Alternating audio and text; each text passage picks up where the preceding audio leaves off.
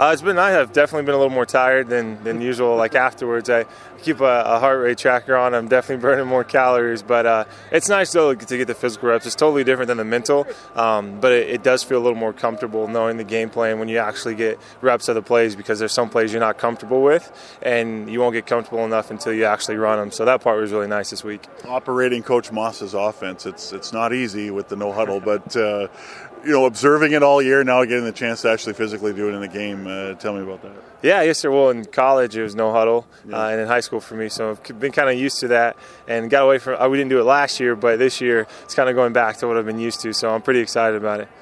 I feel like a different, like a different feeling this year than last year. I mean, Week 20 was such a big game for this team because if you finish first, you, and you won the game and did finish first, and this year it's you know the team's going to try and win, but you seem content wherever you go, if it's east or west.